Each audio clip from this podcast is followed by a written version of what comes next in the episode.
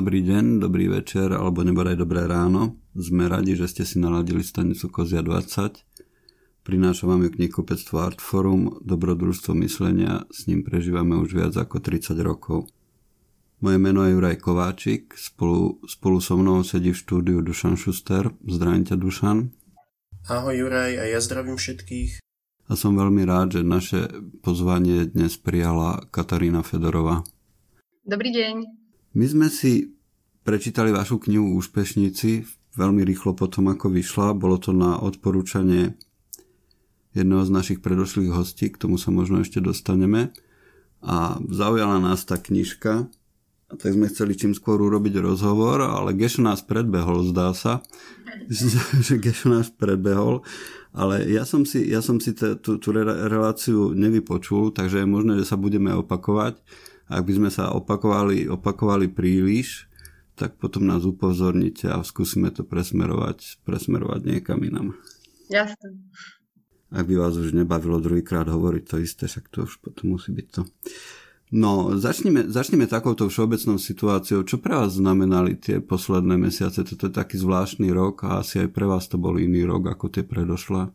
No, marec e, bol pre mňa veľmi šťastný, aj ten začiatok apríla, až som sa tak sama, som si hovorila, že mala by som sa za seba hambiť, keď e, prichádzali teda tie správy, že ľudia umierajú a trpia a hospodárstvo kolabuje. A ja úplne som mala strašne málo roboty a mala som konečne taký čas a som chodila, aj mám takú malú záhradku v záhradkárskej osade, ktorá je úplne bola vždy zarastená burinou a vyzerala prestrašne a už aj tí ostatní záhradkári na mňa takým akože krivým okom pozerali a teraz som si tam všetko poridovala a nasadila som tam všaké rastliny. A bola som to, fakt som tam bola strašne šťastná. A mala som aj na deti čas a veľmi, veľmi to bolo fajn, len potom ma zavolali teda na to ministerstvo práce, tak potom som už začala, začala chodiť e, do zamestnania po desiatich rokoch home office a slobody, tak to bolo také pre mňa také šokujúce, hej. Keď ste spomenuli to ministerstvo práce a dnešné nahrávanie sme preložili na pobede, lebo mali ste nejaké povinnosti práve tam.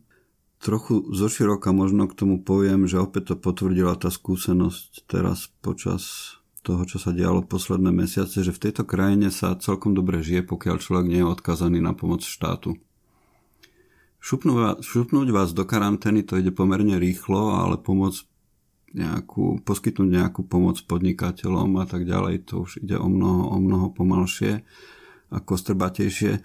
Vy sa, ak sa nemýlim, okrem písania venujete priamo tomu, že sa snažíte nejako pomôcť onkologickým pacientom k tomu, aby sa im dostalo liečby, ktorá by sa im mala dostať.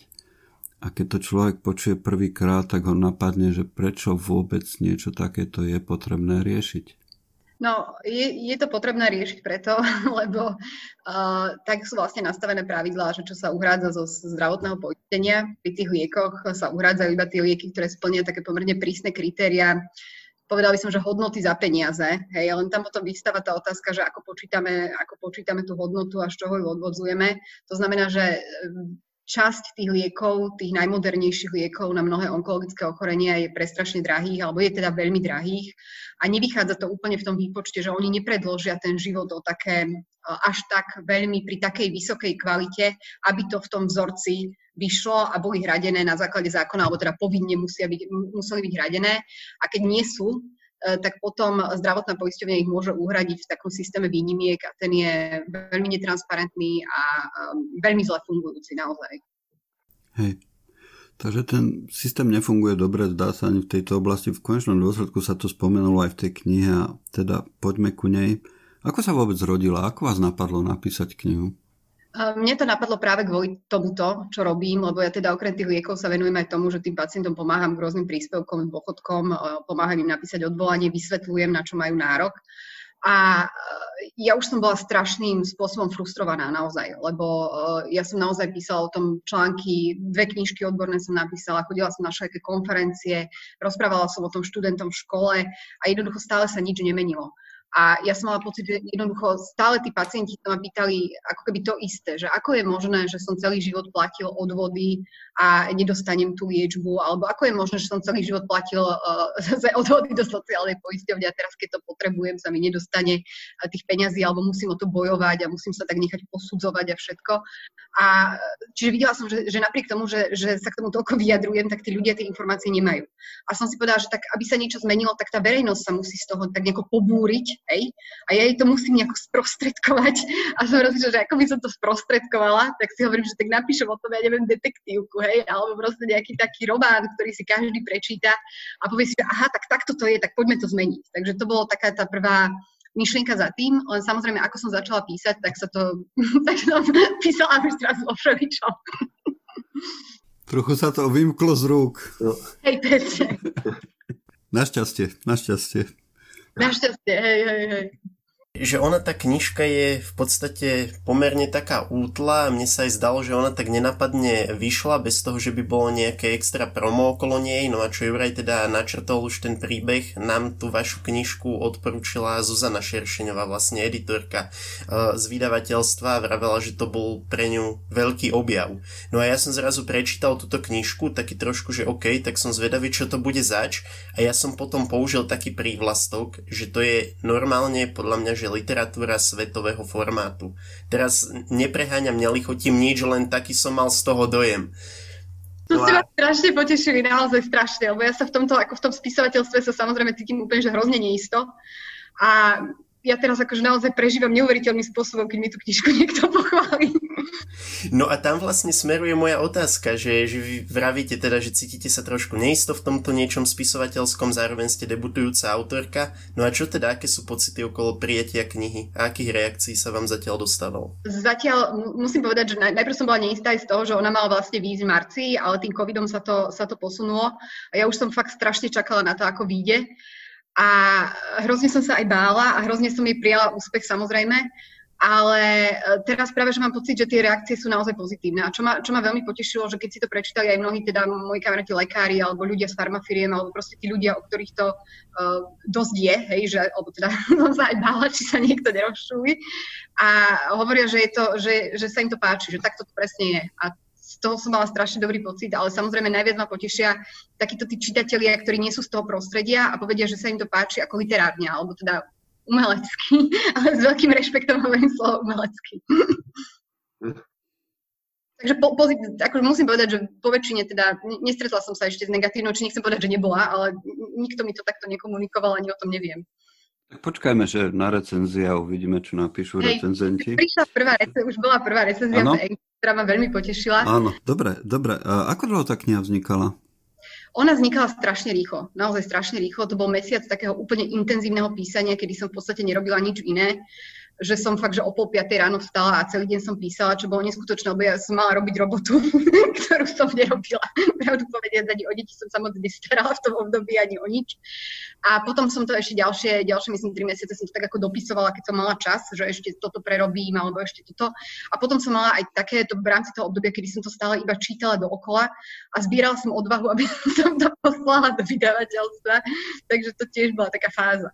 A vravíte, že tá knižka vznikala veľmi rýchlo a ona vlastne začína tým, že sleduje nejakú mladú ženu, vlastne dokonca ešte dievča niekde v puberte a ja som začal čítať, tak som bol taký, že, že aha, takže toto bude také niečo, neviem, coming of age, nejaký Bildungsroman a tak. A potom zistím, že to smeruje až úplne niekam takmer uh, k jej dôchodku a ja som bol, že, že wow, tak teda toto zvládnuť na takej malej ploche a zachytiť, zachytiť celý život človeka a že pritom sa to nerozumie nerozpadá, hej, že, že stále mám pocit, že to je tá postava, ktorú sledujem od začiatku, je to ona a je to konzistentné. Tak rozmýšľali ste nad týmto, alebo boli tuto nejaké problémy, že, že udržať stále tú postavu takou, aká je, alebo nestratiť ju nejako z rúk?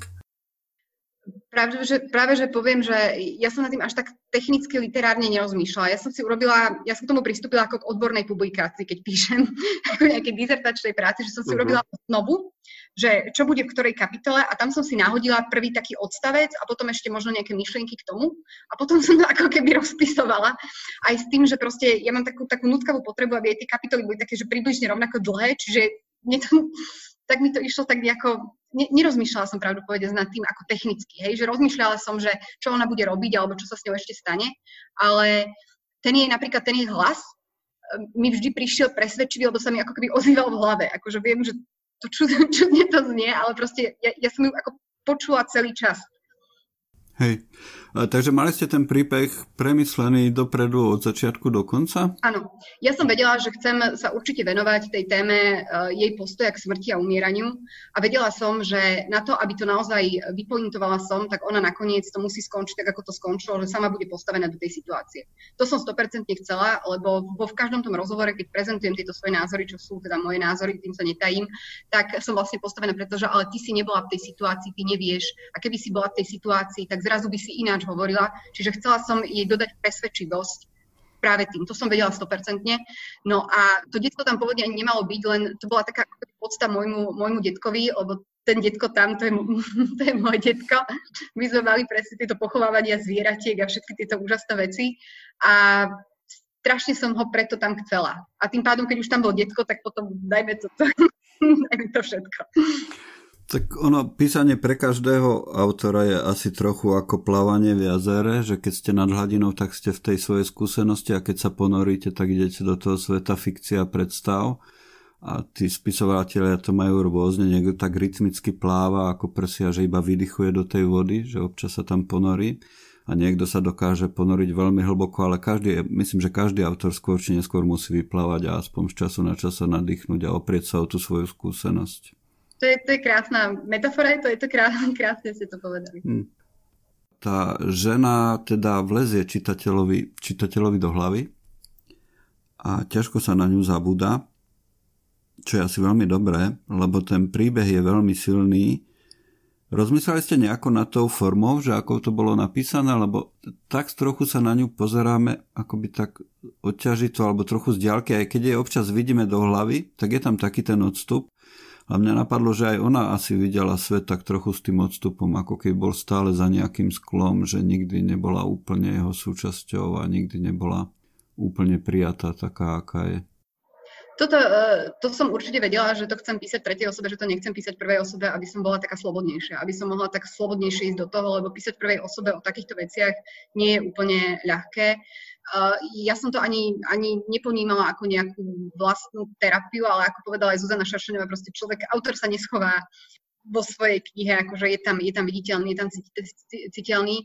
Čiže tie samotné jej zážitky alebo ten jej životný príbeh, akože okrem teda toho detka a toho, čo si myslím o smrti a slovenskom zdravotníctve, to je vymyslené, hej, alebo je to fikcia. Len, len ten jej postoj, ten jej hlas, to je ako, musím povedať úprimne a otvorene, to je môj hlas, to je môj postoj a je to aj môj životný pocit, že s týmito názormi a postojmi proste naozaj mám často pocit také ako podej osamelosti, alebo ako by som to povedala, mm. takého neúplne vstupu do toho deja, ktorý ostatní nejakým spôsobom prežívajú. Ja ho naozaj vnímam takýmto spôsobom, ako ho vníma tá postava. Hej. Čiže toto pre mňa bolo prirodzené. S týmto som nemala vôbec nejaký technický problém. No mne, mne to práve preto tá kniha, alebo táto, táto rozprávacia perspektíva, akoby takéto, ako to Juraj nazval, že sledovanie cez sklo, alebo ako vy vravíte, že, že taká odťažitosť, mne to pripomenulo Francúzov, tých existencialistov všetkých. Neviem, napríklad Sartre a ten hnus, tam tiež ten hlavný hrdina chodí taký, že, že pozerám na svet a čo teraz, o ničom. Alebo, alebo Kamiho, ktorý hovorí, že no tak akože OK, ja splním tú svoju úlohu, vytlačím tam ten, ten kameň ako ten Sisyphos a čo teraz, akože čo. No a... a... Presne.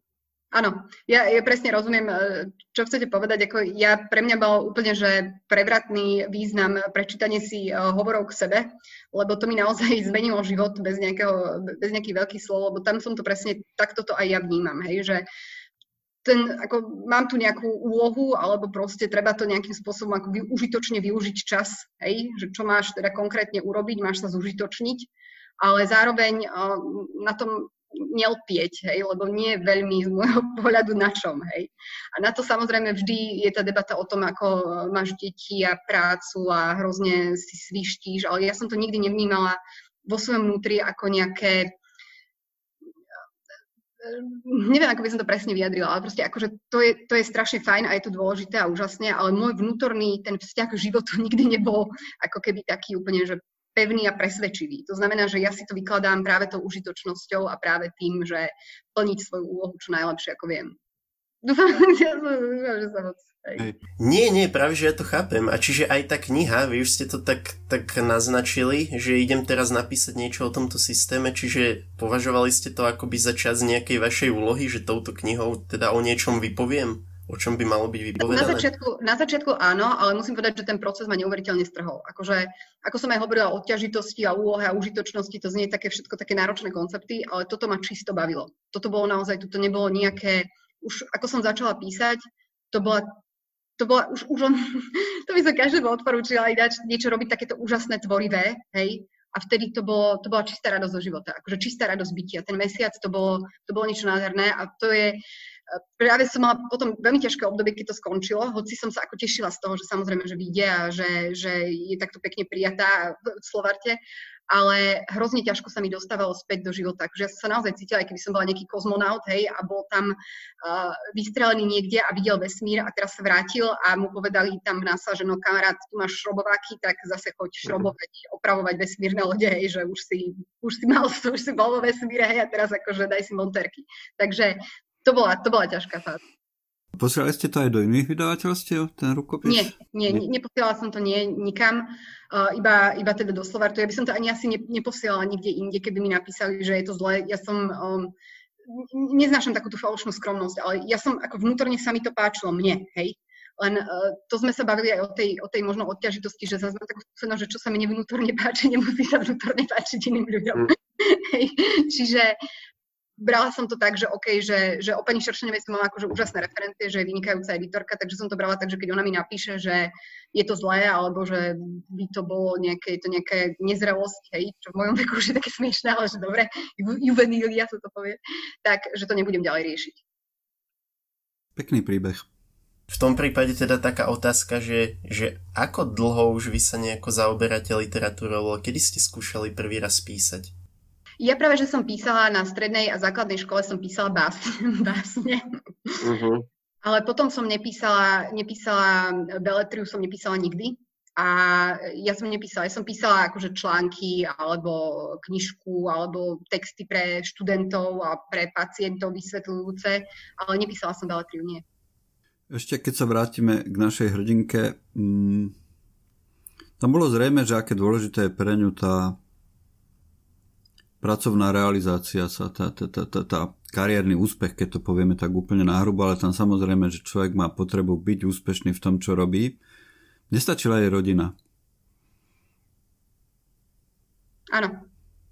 Ja, to bolo presne tak, ako keď som, keď som skončila vysokú školu, som presne takto prišla akože nabudená a že poďme a na mňa čaká vyspelý svet. Ja som vždy, alebo nie, že vždy, teraz už nie, ale som prvých tých 5 rokov toho profesionálneho života som veľmi bojovala s tým, že moje ambície boli naozaj väčšie ako to, čo som uh, mohla realizovať. A viem, aký je to pocit. A bolo to veľmi, uh, veľmi akože nešťastný pocit a taký, ako nikdy som nebola zatrpknutá, to by som klamala, ale akože trpela som tým vnútorne, určite. A tiež ja som mala, vlastne mne sa narodila prvá dcera na vysokej škole, čiže ja som vždy mala rodinu a vždy som sa mohla takto akože realizovať. Len to je aj v tej knihe naznačené, ja som nikdy nebola taká matka-matka. Akože ja mám teraz so svojimi, ja mám tri deti, mám s nimi naozaj že veľmi pekný, hlboký vzťah. Hlavne akože samozrejme s tou najstaršou, bo je najstaršia, ale mňa, mňa toto samotné, to materstvo dieťaťa do troch rokov, mňa to naozaj nenaplňalo. Musím to povedať úplne otvorene a čestne, akože ja som sa starala, ja som to robila, ale vnútorne ja som absolútne nebola v tom deji. Hej. Myslím, že to prežíva dosť veľa žien, ale malo žien je o tom ochotných hovoriť. A toto si myslím, toto je, pre mňa toto už nakoniec to bolo možno dôležitejšie ešte posolstvo ako ten sociálny systém alebo lieky, skutočne toto komunikovať, lebo to si myslím, že v tom sú tie ženy také strašne aj zraniteľné v tom, že aká si matka, aká nie si matka a zvlášť v tomto období, kedy naozaj tá látka je šialene vysoko nastavená a biostrava, dojčenie a hen tak nosiť a tam nosiť. A alebo zase naopak, že relaxovať a fur sa k tomu, príručky sa k tomu píšu a ten tlak je proste ohromný a obrovský a myslím si, že, že keď nejaká žena sa v tom nájde, akože ja naozaj budem, budem z toho strašne rada, že, že jej poviem, že, že OK, že tak teraz ste to nebaví, ale proste potom bude staršie, budeš mu čítať alebo niečo a môžete ešte mať proste úplne fantastický vzťah. Že to si myslím, že je dôležité komunikovať. Hmm.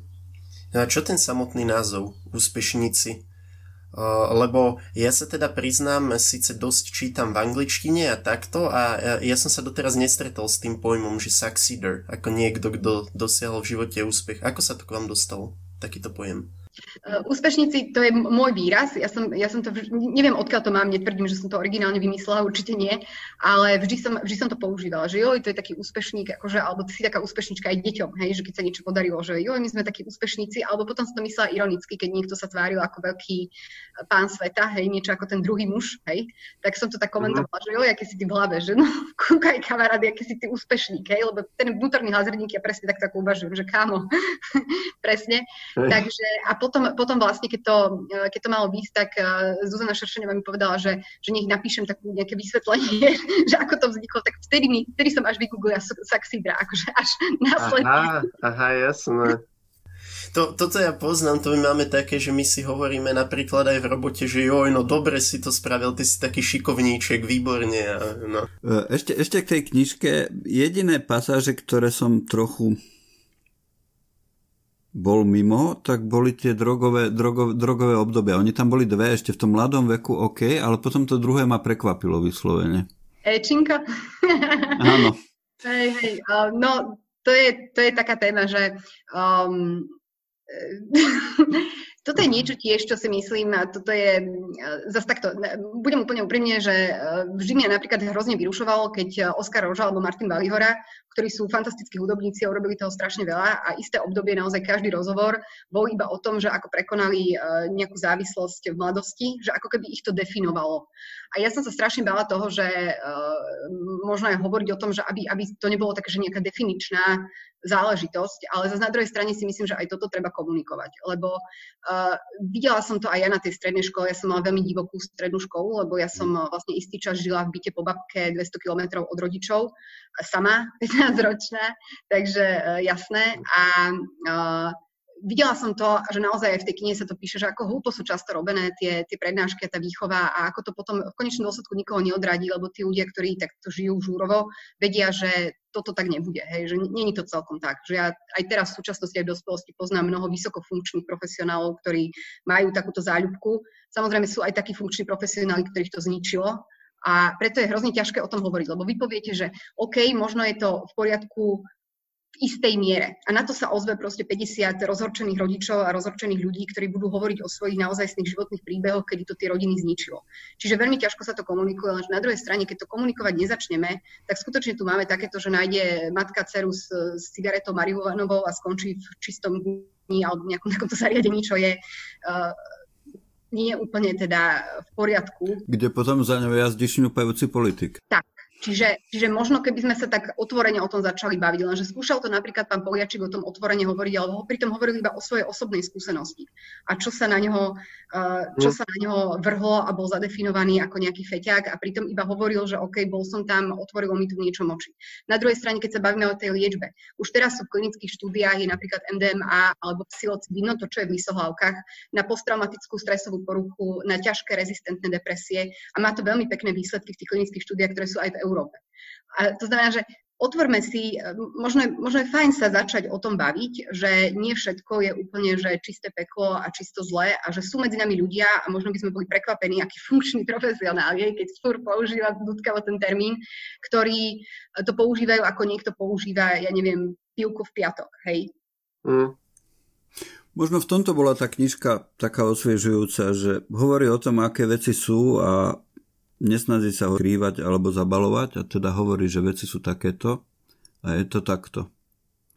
Čo u nás nie je úplne tradičné, treba povedať. V našej tradičnej krajine iné tradície prevládajú Tvárme sa, hej, tvárme, Áno, tvárme sa. sa tvárme sa a táto knižka sa teda, myslím, netvári, čo je obrovské plus. Aj keď on, ono to podľa mňa je v slovenskej literatúre trochu, ale, ale podľa mňa to je také, ja si to tak pomenúvam v duchu, že také, nie že pišťankovské, ale od pišťanka mhm. odvodené, mm-hmm. hej, že on napísal nejaký autentický román teraz o typkovi, ktorý dojde z dediny do mesta a, a pije tam a má nejaký fet a niečo a stane sa z neho veľký čávo a že potom sa ako keby v slovenskej literatúre spustila bola taká čudná vlna takýchto postavičiek, že ktoré sú odnikiaľ a, a celý život nič nerobia a žijú takéto niečo hnusné, ale že že ja v tom akoby vidím, že to nie je snaha teda ja, ja nehovorím, že to tak je alebo nie je, ale ja v tom vždy cítim nie nejakú snahu vypovedať o niečom, ale skrátka iba vytvoriť postavičku, ktorá je drsná, kontroverzná niečo. No a toto práve som akoby pri tých úspešníkoch nemal.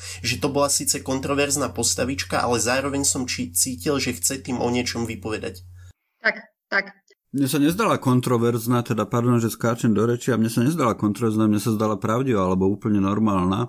Práve na rozdiel od Pišťanka, ktorý sa často venoval takým veľmi okrajovým alebo excentrickým, excentrickým prípadom, mne sa zdalo, že hrdinka tejto knihy je človek milión, že je jeden z nás úplne, úplne v centre. Ja pres, presne to chcem povedať, že napríklad keď sa e, vrátime k tomu Pišťankovi, že pre mňa najobľúbenejšie Pišťankové knihy sú, sú muzika, alebo knihy, texty, muzika a debutant, kde sú úplne normálni ľudia, hej, a je tam tá sila toho, toho jeho, jeho obrovského talentu nespochybniteľného, kde to nie je hnané do nejakých extrémov a nikto tam na nikoho negúli divo oči, hej, čím nejako mhm. nespochybňujem kvalitu, ja neviem, Bonča alebo, alebo napokon, napokon Rivers.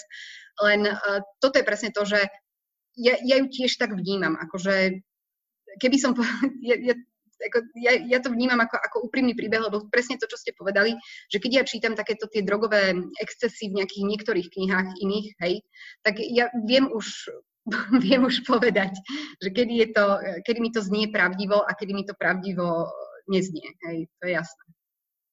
Mm-hmm. No a Jure, ja som akoby tú kontroverznosť zmienil v tom, že, že istému druhu čitateľov to môže pripadať Rozumiem. ako kontroverzná výpoveď, ale ja som ju tiež vnímal, ako vravíš, ako niečo, čo mi je blízke a že poznám to, ten pocit zo života. Ale rozumiem aj tomu kontroverznému, lebo naozaj sú tam diskutované proste také netradičné postoje, hej, že povedzme, že áno, materstvo ma nenadchýnalo a e, pre, prevesel, preveselovala si ho, budem hovoriť v tretej osobe, preveselovala si ho aj Činkov, áno. Hmm. Dobre, dobre, celkom dobre sme sa rozbehli, zdá sa mi, a než budeme pokračovať, urobíme si krátku reklamnú prestávku.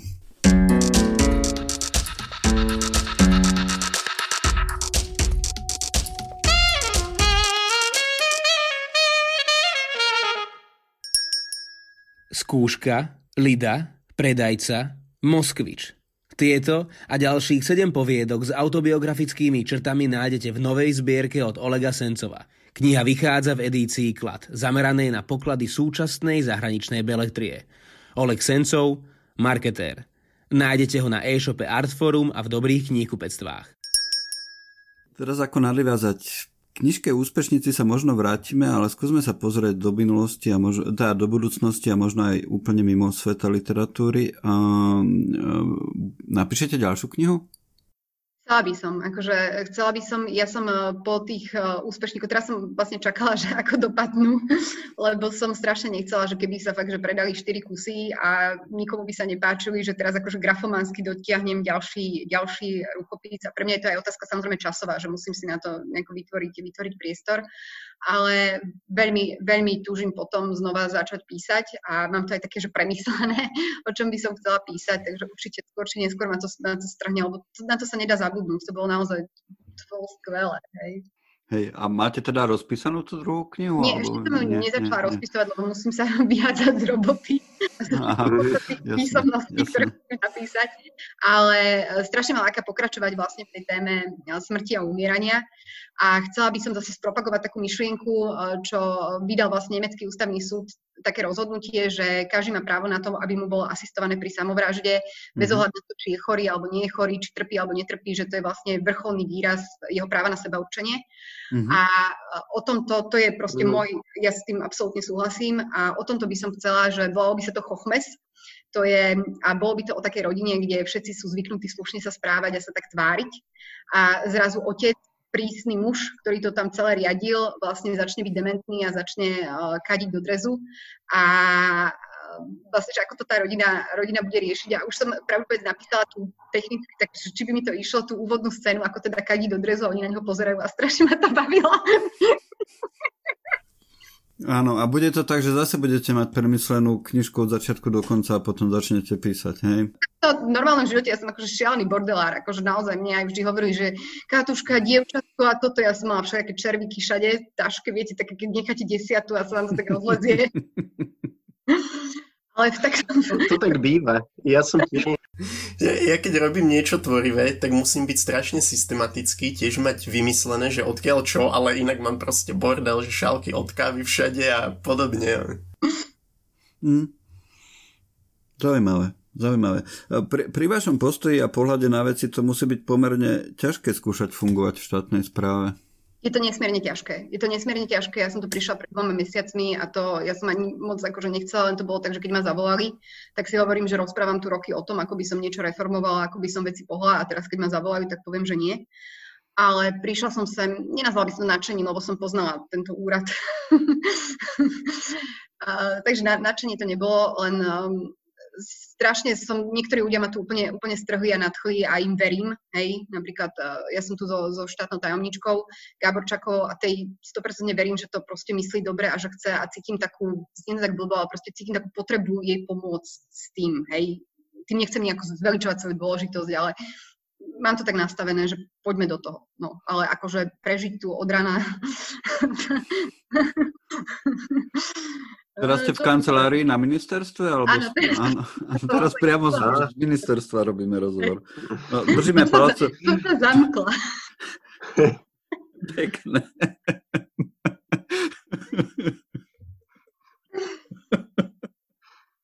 Držíme palce, aby to dopadlo. Ďakujem veľmi pekne. No.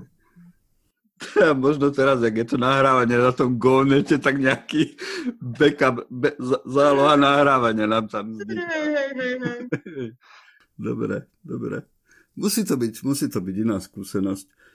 A vy ste predtým, to, to, čo ste robili, to ste robili ako neziskovka, alebo ako to bolo? Áno, to je vlastne jedno občianske združenie, sme založili s mamou normálne ako občianske mm-hmm. združenie, ale voláme to pacientská organizácia, ale mm-hmm. technicky to občianske združenie hematologický pacient.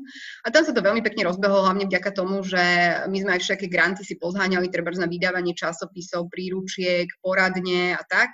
Čiže pre tých ľudí, ktorým, ja neviem, radím alebo pomáham, pre tých je to samozrejme zadarmo a úplne, úplne bezplatné. Je tam mamina hematologická poradňa, to je možno úplne že najzmysluplnejšie na tom celom, lebo vlastne tí ľudia majú možnosť tak poradiť, získať druhý názor. Ona strašne veľa ľudí si aj poobjednávala takých od, od všelikadiaľ. Potom vlastne to, čo robím v Lige proti rakovine, tam tiež robím takú poradňu, v rámci onkoporadne robím sociálne zabezpečenie. Potom je zase platforma rodín detí so zdravotným znevýhodnením, tam som taká, že právnička, dobrovoľníčka, dá sa povedať, lebo oni, oni nemajú prachy naozaj. A potom ešte učím na tej právnickej fakulte. Musíte poznať veľa veľa, veľa smutných príbehov asi pri takejto skúsenosti. V niečom to musí byť asi ťažké, lebo no, klobúk dole. Klobúk dole. Vráťme sa k literatúre, nech trochu to zase. Aké knižky čítate? Čo máte rada? Ja e, strašne, strašne som sa teraz namotala na Lionel, Lionel Shriver, by som povedala, ona napísala to Musíme sa porozprávať o Kevinovi. A čo, bol z toho, čo bol z toho aj film a ju som začala teda veľmi čítať. Hlavne, oni som, som čítala, ne, nemyslím, že to bol rozhovor, taký profil skôr New Yorkery. Uh, Cera ma na to upozornila, lebo sme obidve čítali toho Kevina a strašne sa mi páčil jej postoj, tiež mi to prišiel taký, taký silný individualistický hlas, ktorý možno hovorí aj veci, ktoré nie sú úplne, úplne teraz príjmané. A som si prečítala, nechcem to po anglicky, lebo bojím sa, že to škaredo poviem, ale pohyb tiel vesmírom uh, by som to preložila.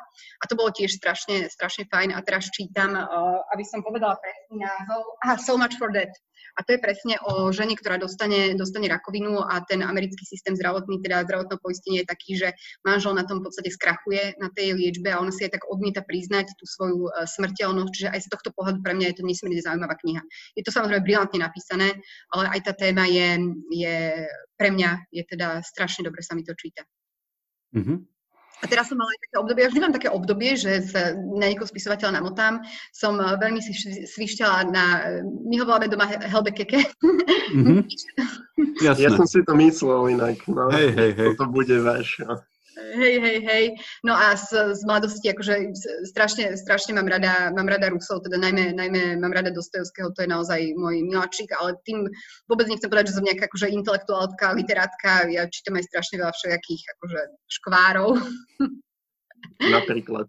že tak nepohrdnem dobrým thrillerom, alebo hoci napríklad Dominika Dána, akože ja úplne chápem všetkým výhradám uh-huh. voči Dominikovi Dánovi, ale nevydržala by som ísť okolo tých kupectva, kde je nový Dominik Dán, nekúpiť si ho, neprečítať, akože naozaj a, a zo slovenských?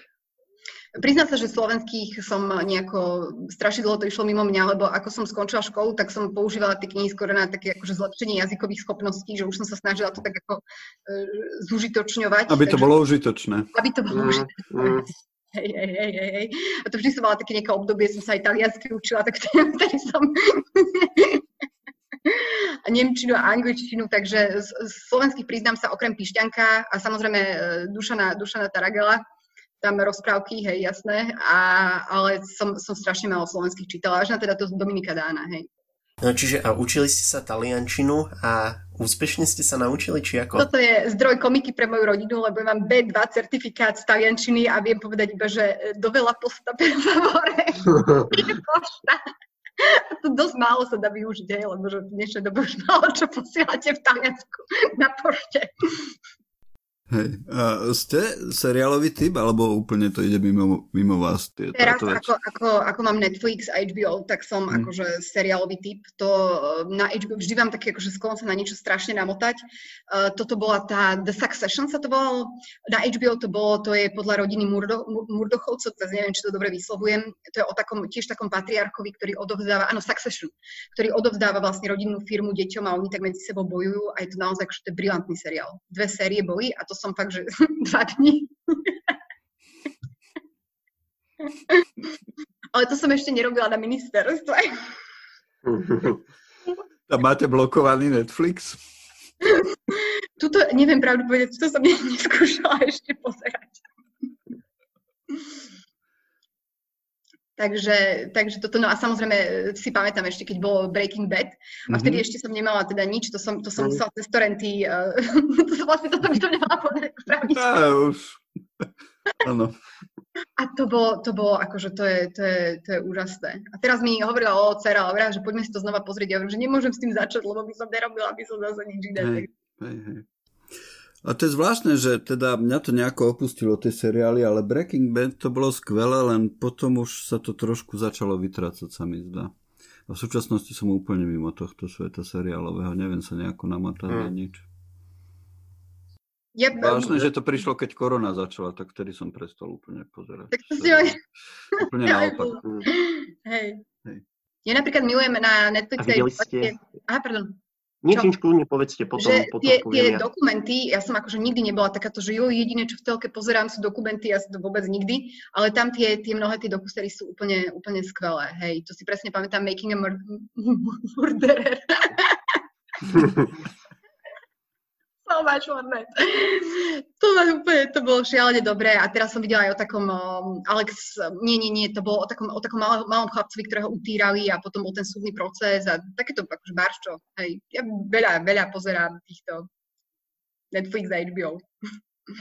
No ja som sa chcel spýtať, či ste videli Office, Cancel, lebo ja som to... No, prepač. Ja, ja som to začal pozerať, akurát keď som čítal túto vašu knižku a tam je, tam je ten šéf, ten Michael Scott a to je presne taký typek, ktorý chce byť úplne tento succeeder, úspešník, všade obľúbený a proste strašne trápny a je to úplne, že wow, že ty na čo chceš taký život a strašne je to smiešne sa na to pozerať akoby z takej tej diálky, že, že to je akoby človek, ktorý sa so mnou nikde v ničom nestretáva. No. To som videla, videla som, priznám sa, že nestrhlo ma to tak, že úplne, ale videla som pár častí, akože presne viem, čo máte, čo, čo máte na mysli.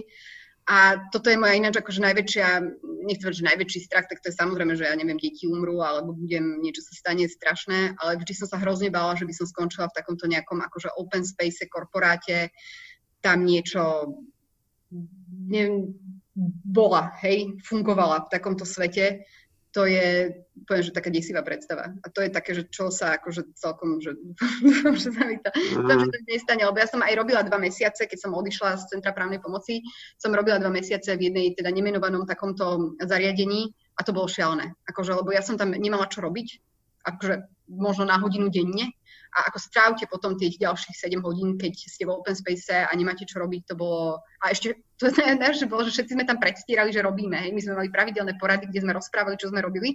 A ja som hovorila, že ja nemám čo robiť, že dajte mi niečo robiť. A oni, že to bude, si pozeraj, zorientuj sa. No, Office. No.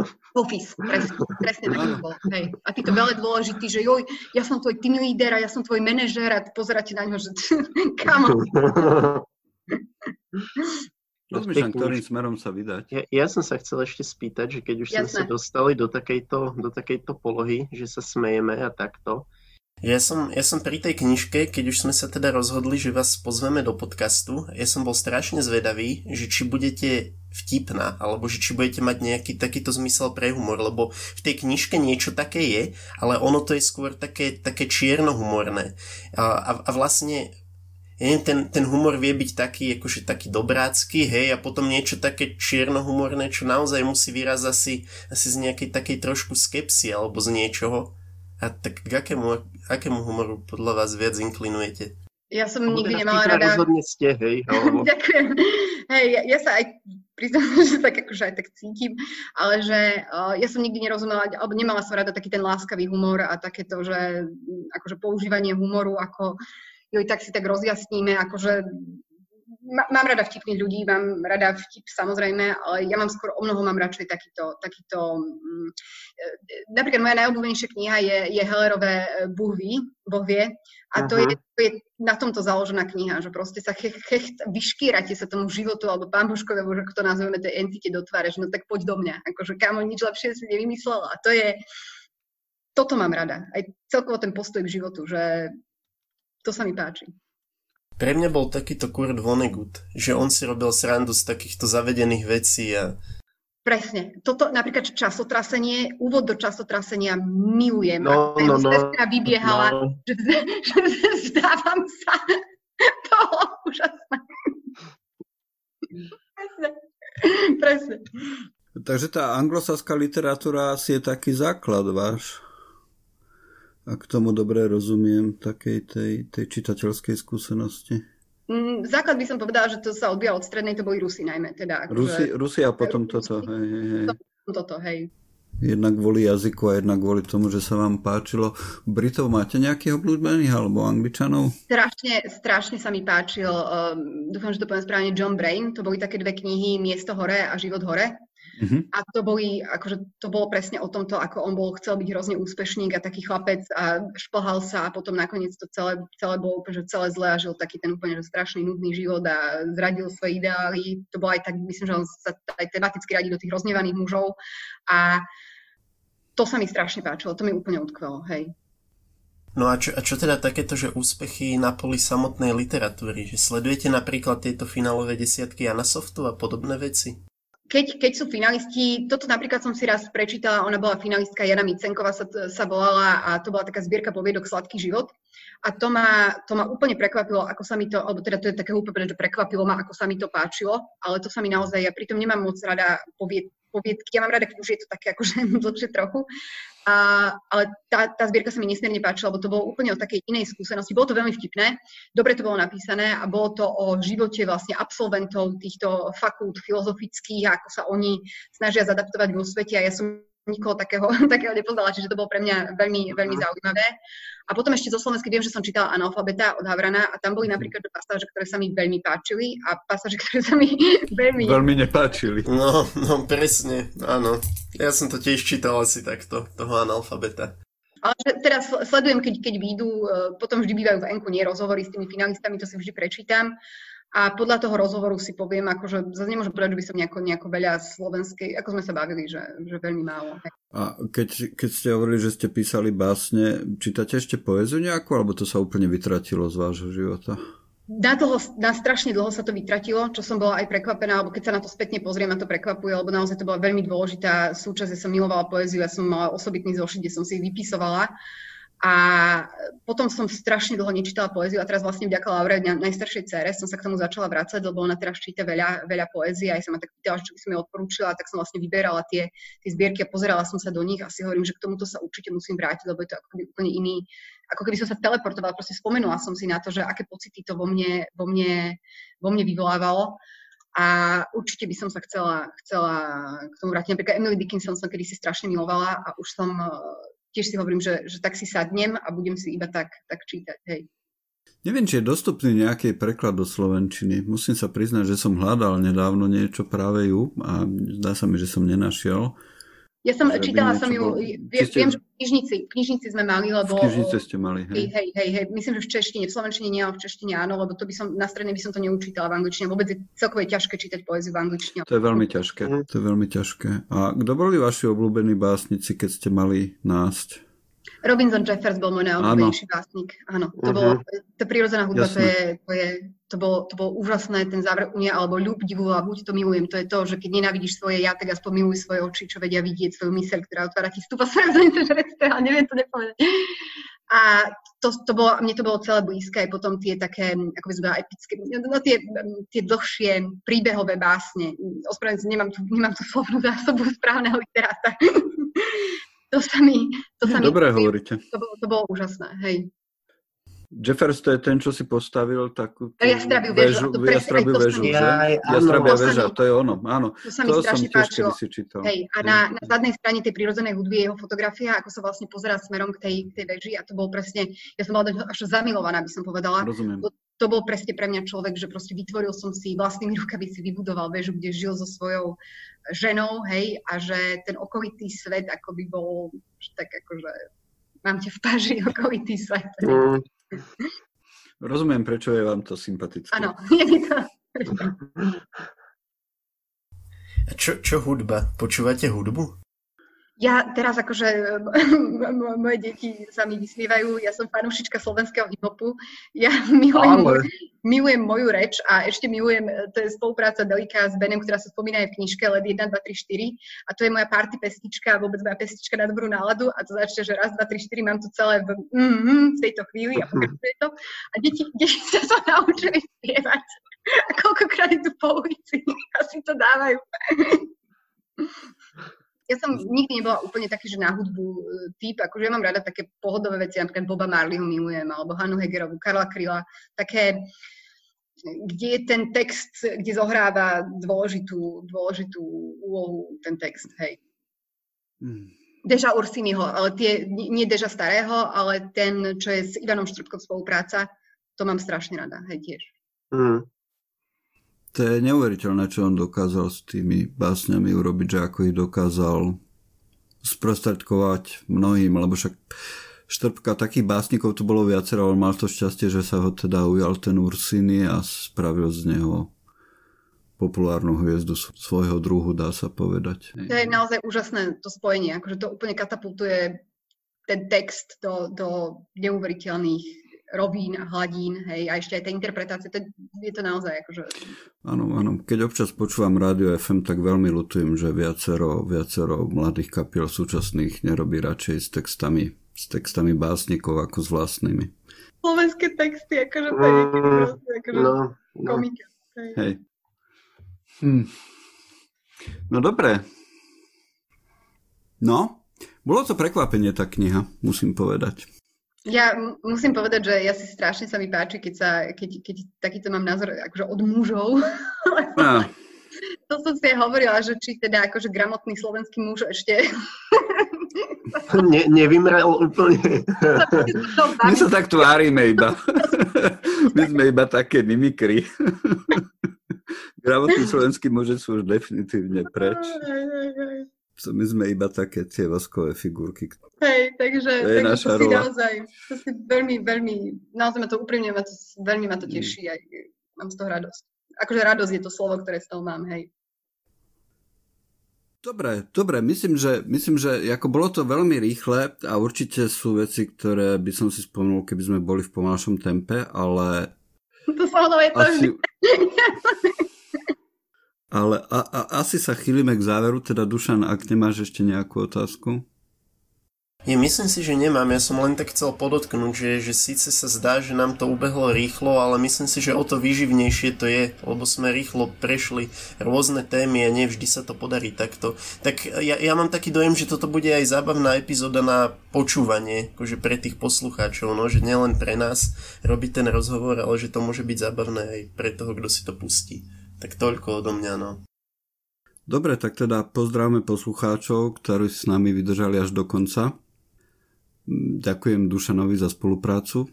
bola výborná ako vždy a hlavne ďakujem Kataríne Fedorovej. Bolo to veľmi príjemné sa spoznať aspoň takto virtuálne.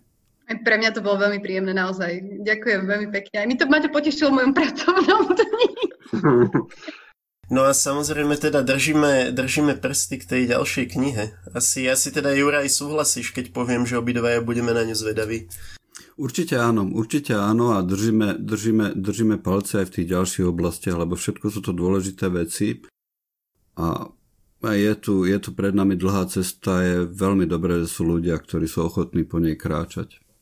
Takže, takže to je veľmi dobré, ale určite ja osobne sa najviac teším na tú druhú knihu. Takže ďakujem ešte raz poslucháčom.